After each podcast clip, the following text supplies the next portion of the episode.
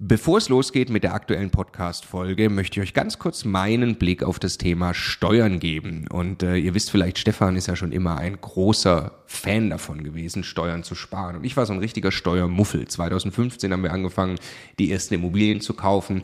Und Stefan war schon immer drauf und dran, jeden Cent Steuern zu sparen, den man irgendwo sparen kann. Und ich fand das Thema immer irgendwie ein bisschen nervig. Ich dachte, ah ja, warum soll ich mich damit beschäftigen? Klar ist es toll, weniger Steuern zu bezahlen. Aber jetzt wollen wir doch erstmal Immobilien kaufen, Business aufbauen und so weiter. Und ich bin sehr froh und dankbar, dass Stefan sehr frühzeitig zum Beispiel angefangen hat, dass wir eine Holding gründen, die Immobilien in die richtigen Gesellschaftsstrukturen kaufen. Ähm, und ja, wa warum? Also was habe ich dann äh, in den letzten Jahren jetzt äh, lernen dürfen von Stefan und natürlich dann speziell von Martin Richter, der ja, äh, ja wirklich, ich würde mal sagen, Deutschlands bester Steuerberater für Immobilieninvestoren ist. Was ich lernen durfte, ist, dass zum einen Immobilieninvestoren tatsächlich sehr viel mehr Möglichkeiten haben, Steuern zu sparen. Das ist schon sehr eindrucksvoll, was man alles machen kann. Aber dann, und das ist der entscheidende Punkt, sind die gesparten Steuern ja pures Eigenkapital. Es geht also nicht nur darum, dass ich jedes Jahr x tausend Euro weniger Steuern bezahle, sondern es geht darum, dass ich dieses Geld als pures Eigenkapital, als Immobilieninvestor ja wieder ans Arbeiten bringe und sie mit zweistelligen Eigenkapitalrenditen einsetze. Und ich mir dann anschaue, wie viel größer mein Vermögensaufbau ausfällt, zum Beispiel über zehn Jahre, dann kann es gut sein, ich habe nachher das doppelte Vermögen, weil ich mich eben damit beschäftigt habe, Eigenkapital schon vorzugehen, indem ich möglichst viel oder möglichst wenig Geld ans Finanzamt äh, äh, bezahle und möglichst viel Steuern spare, die ich wieder reinvestieren kann. Genau deshalb machen wir seit vielen Jahren sehr viele Inhalte gemeinsam mit Martin Richter und wenn du Lust hast, einmal zu erfahren, welche Möglichkeiten es alles gibt, der eine große Rundumüberblick, dann ist unser Live-Webinar kostenlos, 100% kostenloses Live-Webinar mit Martin Richter genau das Richtige. Eine Stunde lang geht er durch alle steuerlich relevanten Themen für dich als privater Immobilieninvestor. www.immocation.de slash Steuerwebinar. Da findest du die Termine. Es sind alles Live-Termine, die wir jetzt mit ihm aufgesetzt haben. Also am besten jetzt gleich anmelden. Viel Spaß! Der Immokation Podcast. Lerne Immobilien. In dieser Episode spreche ich über einen Sanierungsfahrplan von einem echten Objekt, einem Einfamilienhaus in Krefeld, welches ich zusammen mit unseren Sanierungsprofis Marc und Marc besucht habe. Ihr habt ja bestimmt schon mal einen Energieausweis gesehen. Das Objekt, über das wir jetzt reden, das ist so schlecht, dass es nicht mal auf die Skala eines Energieausweises passt. Aber davon lassen sich Mark und Mark nicht abschrecken und sie werden das Objekt quasi auf einen Neubaustandard heben. So zumindest der Plan. In dieser Podcast-Folge hört ihr zum ersten Mal von diesem Objekt. Wenn ihr uns auch auf YouTube verfolgt, dann werdet ihr bemerken, dass es die dritte Folge ist. Die ersten beiden Folgen konnten wir auf dem Podcast nicht senden, da wir einfach durch die Objekte gelaufen sind. Und wenn man jetzt die Wände nicht sieht und so weiter, dann hört sich das im Podcast ziemlich langweilig an. Optisch ist es aber super interessant. Also wenn euch das interessiert, dann geht nochmal auf unseren YouTube-Kanal.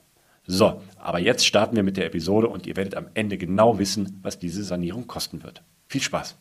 Hi, wir sind wieder zurück im ersten Haus, im Einfamilienhaus, wo wir gestartet sind.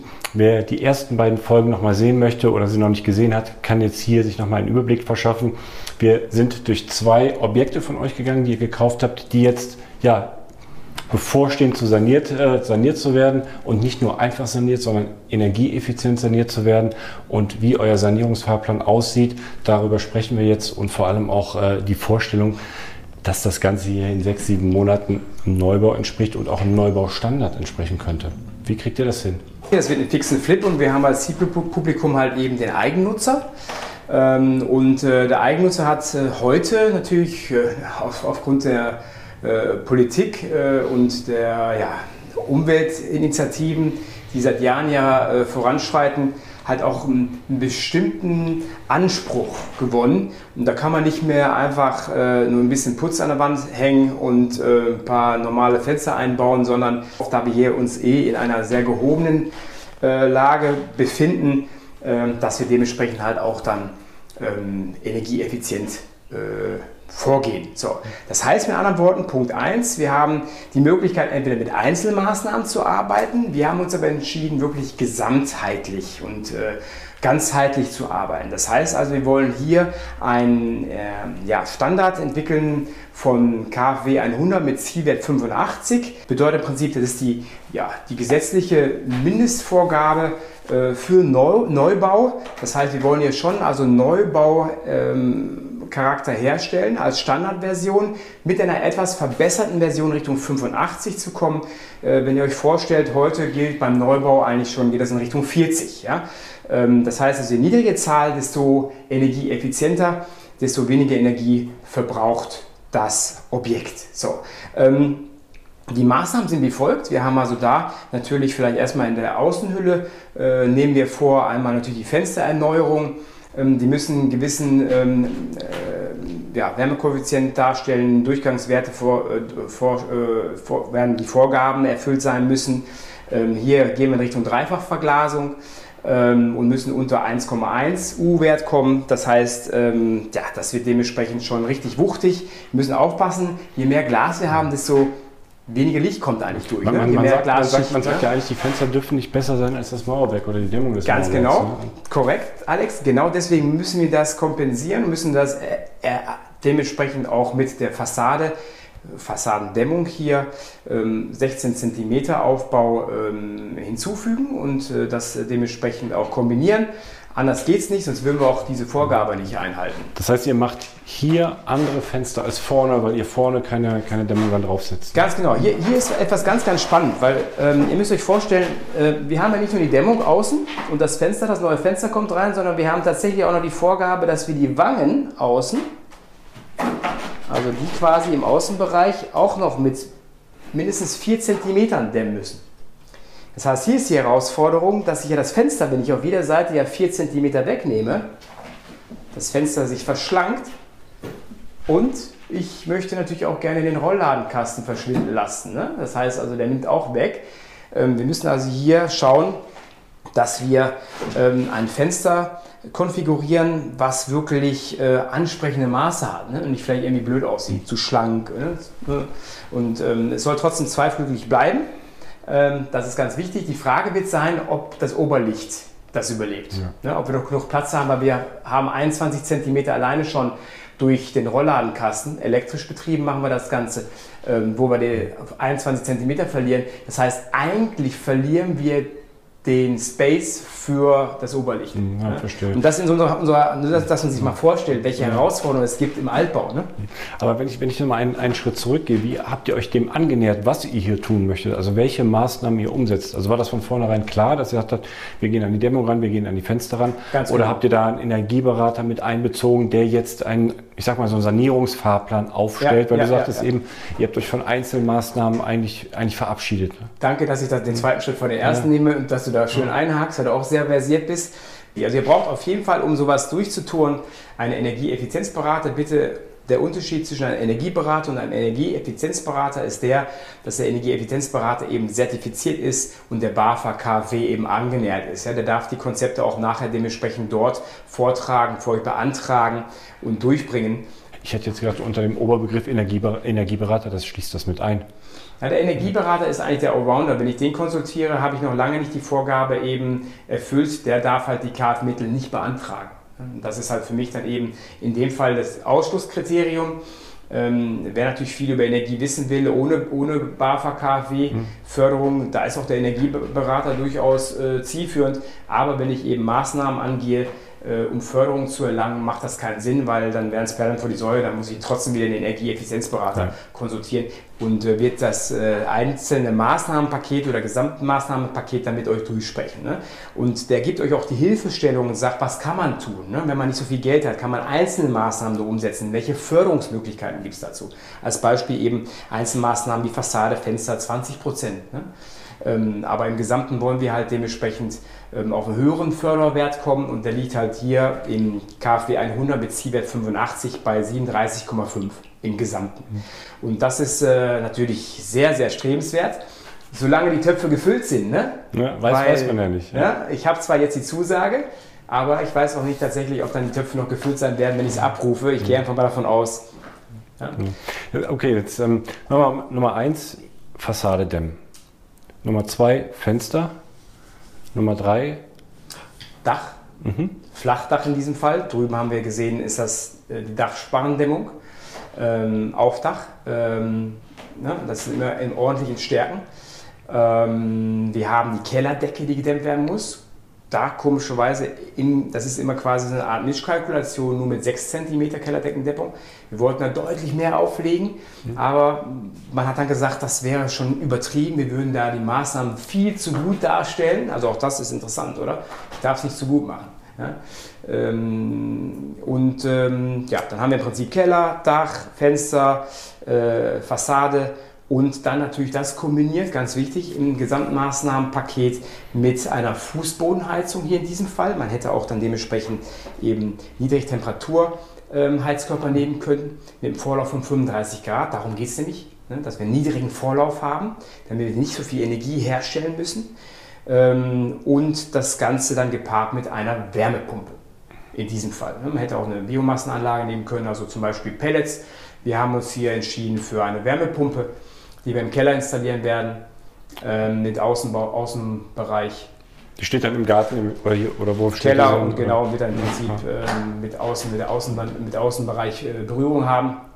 Weil was macht die Wärmepumpe? Die zieht ja Wärme von außen an aus dem Außenbereich und die wird ja dann eben über ein Kältemittel dementsprechend ähm, verdichtet. Also mit anderen Worten, dann ähm, ähm, entsteht eben dann der Dampf, der dann verdichtet wird. Ihr müsst euch vorstellen, das ist wie ein Kühlschrank, der zieht dann die Energie aus, der, aus dem Außenbereich an und dann wird dann eben dementsprechend wie so ein, wie so ein die alten ähm, Dampftöpfe äh, verdichtet und dadurch eben dann die Wärme, entsprechende Wärme auf die entsprechende Höhe gepumpt, die man braucht. Ja, eigentlich ganz spannend.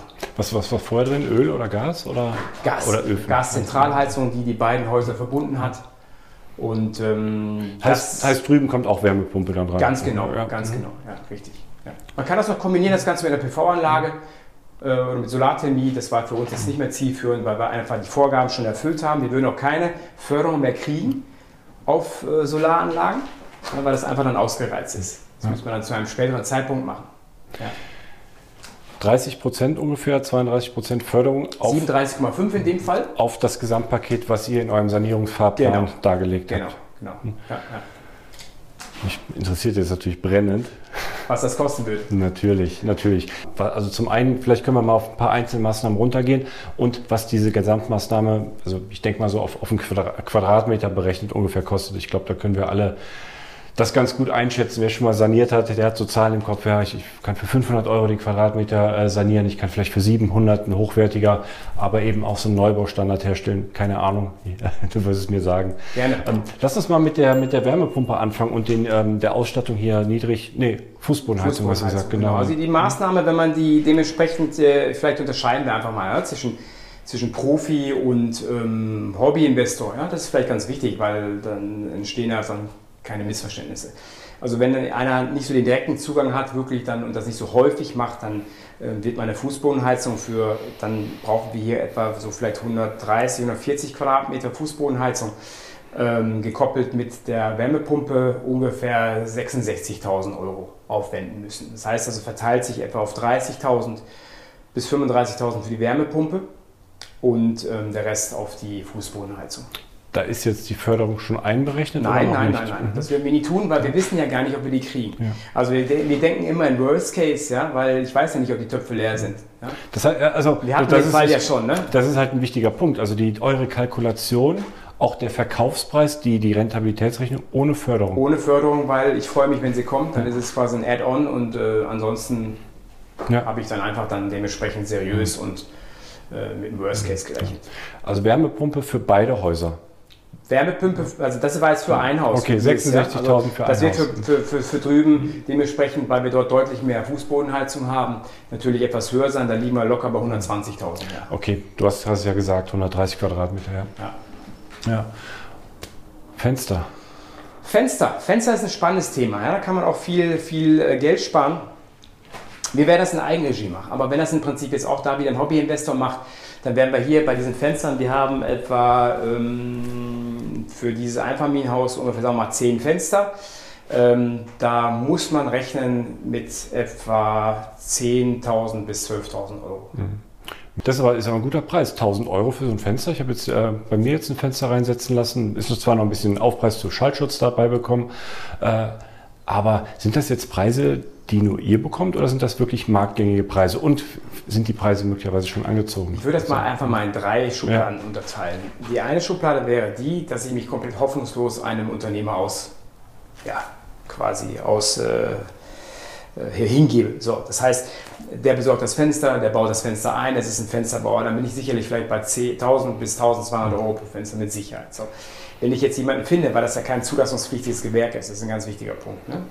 ähm, ein Allrounder, der aber versiert ist und der sich auch mit Abdichtung auskennt bei Fenstern, ja, und das auch wirklich dann nämlich schon fachgerecht macht. Ne? Lüftungskonzept immer noch mal äh, separat, ne? ganz klar, damit nichts mit zu tun. Ähm, das sollte auf jeden Fall gemacht werden.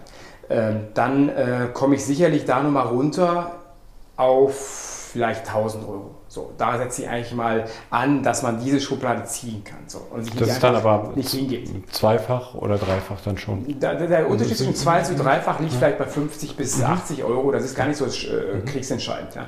Ähm, wenn ich jetzt aber hingehe, so wie wir, und kaufe das Material ein, und es gibt ja zahlreiche Plattformen im Internet. Wenn du die Fenster jetzt selber online bestellst, das funktioniert dann nur mit den Aroundern, die du an der Hand hast, weil ich sag mal, der Fensterbauer selbst wird das ja, lässt sich die Fenster ja liefern. Er misst das aus, bestellt es dann und das zahlst du dann mit. Das ist ja genau die Herausforderung, von der wir eigentlich auch immer sprechen und auch unsere Leute coachen, ne? wo wir einfach dann, äh, das muss immer zielführend sein, es muss, äh, muss erstrebenswert sein, sich mit der Materie zu beschäftigen, dass man sich einfach nicht einen Fensterbauer hingibt und sagt, mach alles fertig, weil dann wird es einfach extrem teuer werden. Ne? Sondern dass man da wirklich einen Allrounder findet, äh, am besten aus einer Empfehlungskette. Ne? Es gibt ja mannigfaltige Möglichkeiten, einen guten Allrounder zu finden, ähm, der zulässt, dass man das Material mitbringen kann, vielleicht mit denen in Absprache, weil wenn man das noch nie gemacht hat, ist es nicht ganz so einfach, mal eben kurz ein Fenster auszumessen, schon gar nicht dieses hier, ja. Und dann schon gar nicht im Rahmen der Sanierung, KfW-Sanierung, wo ich dann dementsprechend noch die Wangen dann teilweise abziehen mhm. muss und so weiter. Und, ähm, das ist tricky, also das sollte man schon dann äh, wirklich dann dem Profi überlassen. Ähm, und dann ist es einfach äh, extrem spar einsparend, um da eben im Internet zu kaufen, mit gemeinsamer Absprache und dann einbauen zu lassen. Setzt aber voraus, dass man einfach mal auch mal ein paar Leute anruft, Gesetz der Quote. Ich werde nicht beim ersten Mal sofort den perfekten Allrounder finden, der bereit ist, äh, das Material, den Materialeinkauf abzugeben. Das ist doch ganz klar. Ne? Aber das ist halt die Königsklasse, wo wir eben halt extrem günstig einkaufen und äh, im Filetieren der Gewerke, das ist ja unser Slogan. Und da komme ich halt wirklich runter auf sicherlich 600, 700 Euro. Ja, Pro Fenster. Für, ja, für Fenster plus Einbau. Und ist dann auch, ich sag mal, wir haben eben von Sanierungsfahrplan gesprochen, kommt dann jemand nochmal kontrollieren, wie es genau gemacht wurde? Ganz genau, das ist der springende Punkt. Das sollte man auch immer abklären mit dem, ähm, mit dem Energieeffizienzberater, was darf ich, was darf ich nicht, ja? Weil der erwartet natürlich auch von jeder Maßnahme, die ja KfW relevant ist, dass dahinter auch eine Fachunternehmerbescheinigung geschaltet ist. Ne? Und ähm, dementsprechend sollte man ganz klar trennscharf vorher klären, was kann ich selbst machen, was kann Allrounder machen, was erlaubt der Energieeffizienzberater, wie weit kann ich da gehen. Ähm, finde ich vielleicht einen Konzessionsträger, der dem Allrounder seine Arbeit abnimmt und sagt, ja komm, das hast du gut gemacht, da kann ich mal Hand für geben, da mache ich die Fachunternehmerbescheinigung. Ne? Das muss natürlich auch begleitet werden und fachgerecht auch dann dementsprechend umgesetzt werden, ganz klar. Ähm, aber das sind so Punkte, wo man eben dann viel Geld sparen kann. Ne? Ja. Heizung haben wir. Fenster haben wir, Fassade war noch ein großes Thema. Fassade ist natürlich mit eines der Hauptpunkte, ne? der Kostentreiber schlechthin. Auch da erstmal von dem, wenn ich einfach nur einen Fassadenbauer, Stuckateur beauftrage oder Malermeister, teilweise dürfen die das auch, das muss man klären, ähm, das ist ein Fachunternehmen. So. Da wäre man mit Sicherheit für diese Einheit hier komplett äh, mit der Innendämmung vorne Straßensalz, weil wir die schöne Schmuckfassade ja nicht verletzen wollen und äh, dementsprechend der hintere Bereich, der ist glatt, Mauerwerk wären wir ungefähr offiziell um die 100.000 mindestens an Kosten haben. Das heißt, da kann ich auch wieder filetieren. Ja? Aber wichtig ist, das ist jetzt ein zulassungspflichtiges Gewerk. Ja? Da kann ich nicht mal eben einfach einen Allrounder, Allrounder rumspielen lassen, weil da wird der Energieeffizienzberater eindeutig sagen, ey Leute, ich brauche eine Fachunternehmerbescheinigung, was ist das hier? Ja, also da bitte aufpassen. In Absprache könnte man jetzt hier hingehen und vielleicht Teilarbeiten vom Allrounder erledigen lassen. Das muss aber tatsächlich in Absprache mit dem Fachunternehmen passieren, um dann vielleicht eben Einsparungen zu treffen. Und jetzt meinst du vorne, weil die schöne Fassade ist, macht ihr eine Innendämmung. ähm, verliert ihr auch, äh, auch Wohnfläche dadurch. Tatsächlich 16 Zentimeter in diesem Fall. Äh, weil die Außenmauer schon etwa 42 cm hat, ähm, brauchen wir nur in Anführungsstrichen 60 cm äh, quasi äh, aufgeben und insofern ähm, verliert man schon, aber auf der anderen Seite ist es halt auch nur der, der, der Außenmauerbereich, ja, der Straßenbereich, das ist nicht so viel, das sind 5 Meter mal, mal 16 Zentimeter. Ne? Aber gehört schon zu der Maßnahme oder könntet ihr das auch weglassen? Sagen, okay, wir, wir machen hier drin alles Dämmen, hier die Außendämmung, vorne lassen wir die Muss Dämmung sie- einfach weg. Nein, das funktioniert nicht. Es muss, müssen alle Bauteile müssen gedämmt sein. Die Frage ist halt immer nur im Zusammenspiel. Das macht jetzt die Aufgabe des Energieeffizienzberaters, das exakt auszurechnen. Ähm, Und der sagt eben dann ganz klar, da brauchen wir 16 cm innen. Auch da wieder äh, die Innenflächen der Fenster, die Wangenbereiche reichen 4 cm. Ich wär, bin sehr unglücklich mit 4, weil ich hätte lieber gerne 2, aber das funktioniert nicht. Und die Kellerdecke hat ja auch keine 16, sondern kommt mit 6 cm aus und trotzdem erreicht die Zielvorgabe von KfW 85. Abschließend, abschließend müssen wir noch konkretisieren, brauchen wir natürlich dann die Hülle, muss ja dicht sein, mit anderen Worten. Ja, also brauche ich auch dementsprechend oben die Aufdachdämmung, die wir vornehmen werden. Ähm, Und ich brauche die, im vorderen Haus haben wir ein Sparrendach, ein Satteldach, ähm, wo wir auch Aufdach dämmen werden.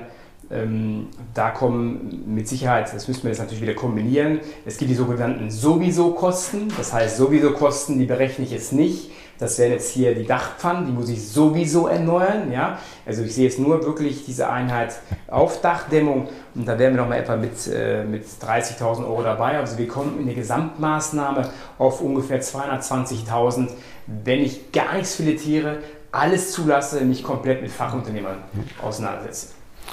Höre ich zum ersten Mal die sowieso Kosten. Meine, meine Kosten, die ich immer, sind die ISO-Kosten. Das ist so, musst du, musst du Oder bezahlen. ist so Kosten. Also 200, 200.000, 220.000 die Maßnahme für das Einfamilienhaus jetzt hier Korrekt. komplett, in dem wir stehen. Ja. Da kommen wir auf den Quadratmeter. Ja, wir sind da schon etwa bei ungefähr 1200, 1300 Euro pro Quadratmeter nur für KfW.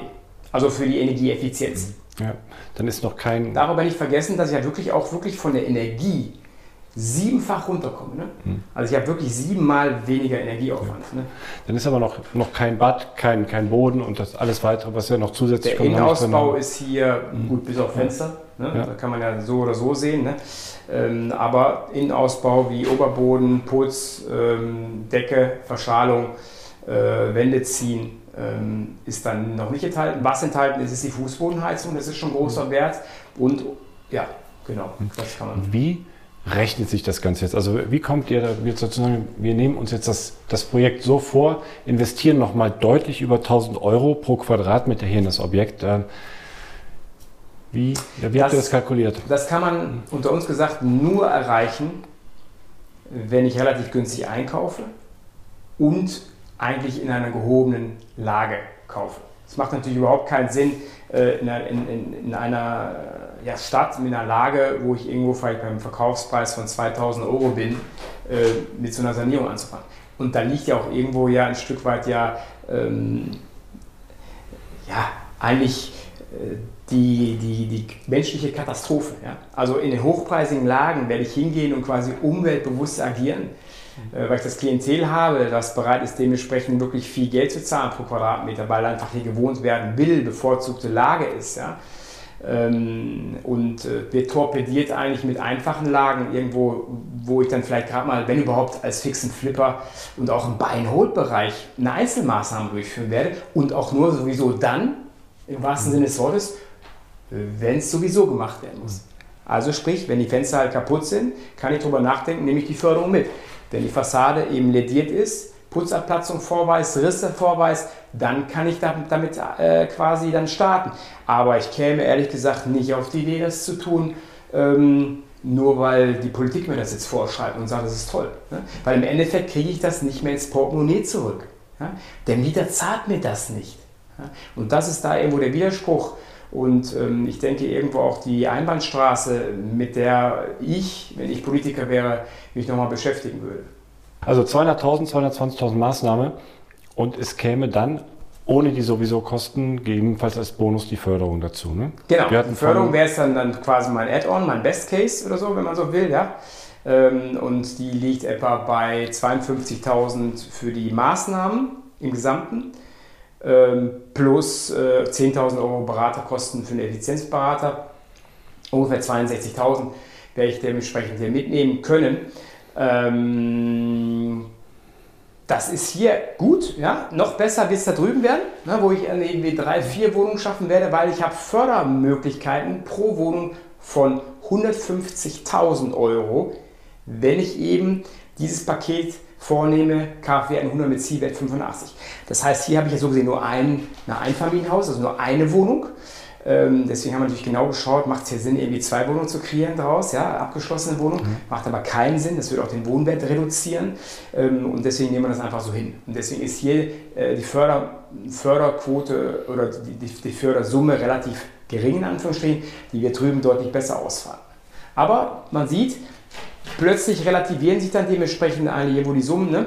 wenn ich dann irgendwie von 220, und das ist ja der Worst Case, wenn ihr euch total den Fachunternehmer hingebt, ne? ganz wichtig, ähm, und nicht da irgendwelche Wege sucht, das äh, günstiger darzustellen. Und das sollte auf jeden Fall Ziel eines jeden Investors oder Hobbyinvestors sein. So, und dann ähm, ist halt wirklich für mich wichtig, dass ich die eben auch dann umsetze und abrufe. Ne? Aber irgendwo die Kirche im Dorf lasse mit 160.000 Euro, die dann Nachförderung überbleiben, komme ich zumindest vom Wert her dann dementsprechend nochmal ordentlich runter. Ne? Wo sind wir da? Ungefähr bei unter 1000 Euro pro Quadratmeter. Ne? Ja. Wo liegen wir hier? Im, im, was ist der Marktpreis jetzt hier, ich sage mal, für, für gehobenen Wohnraum oder für, für guten, guten Wohnraum? Vor der großen Hysterie und Angstmacherei liegen wir so irgendwo im Bereich 4000, zwischen 3.500 und 4.000 Euro pro Quadratmeter. Ja. ja. Gut, jetzt ist es ja dann, wenn ihr fertig seid, ist es dann der gehobene Standard, sind wir wahrscheinlich bei 4 oder vielleicht sogar ein bisschen drüber. Ziehe ich die anderthalb mal ab grob, plus noch Innenausbau und sowas, vielleicht noch ein bisschen sind wir ja schon bei, wo sind wir da, 2,2, 2,3. Das heißt, euer Einkaufspreis muss schon deutlich darunter gelegen haben. Ne? Definitiv, ja. vor allen Dingen der Innenausbau ist nicht mal ein bisschen. Ne? Mhm. Also wir haben ziemlich viel Innenausbau, die wir vornehmen, weil wir da auch dementsprechend da in der Ecke eine Sauna machen, draußen eine Terrasse herstellen noch, das muss komplett neu aufgebaut werden. Wir haben hinten eine Ruine, die muss aufgebaut werden. Das ist jetzt schon teilweise wirklich Neubau, was wir tun. Ne? Also insofern kommt da schon eine ordentliche Summe zusammen. Deswegen muss man äh, als Einkäufer auf jeden Fall unter diesen Wert kommen. Ja. Ja, spannendes Objekt, also Wahnsinn, also wie wir da unten da drüber gewartet sind, durch den, durch den kleinen Urwald drüben. Viele Eindrücke, viele, ja, eine Historie eigentlich gesehen haben, eine, eines ganzen Lebens. Ein bisschen traurig auch, dass alles so liegen gelassen wurde. Wir haben es angekündigt, wenn wir hier fertig sind mit der, nein, wenn ihr hier fertig seid mit der Maßnahme, kommen wir gerne nochmal vorbei. Wenn ihr Fragen zu der ganzen Maßnahme habt, haut es gerne in die Kommentare. Wir greifen das aus und bilden das dann im kommenden Video dann, wenn wir hier fertig sind, einfach nochmal ab.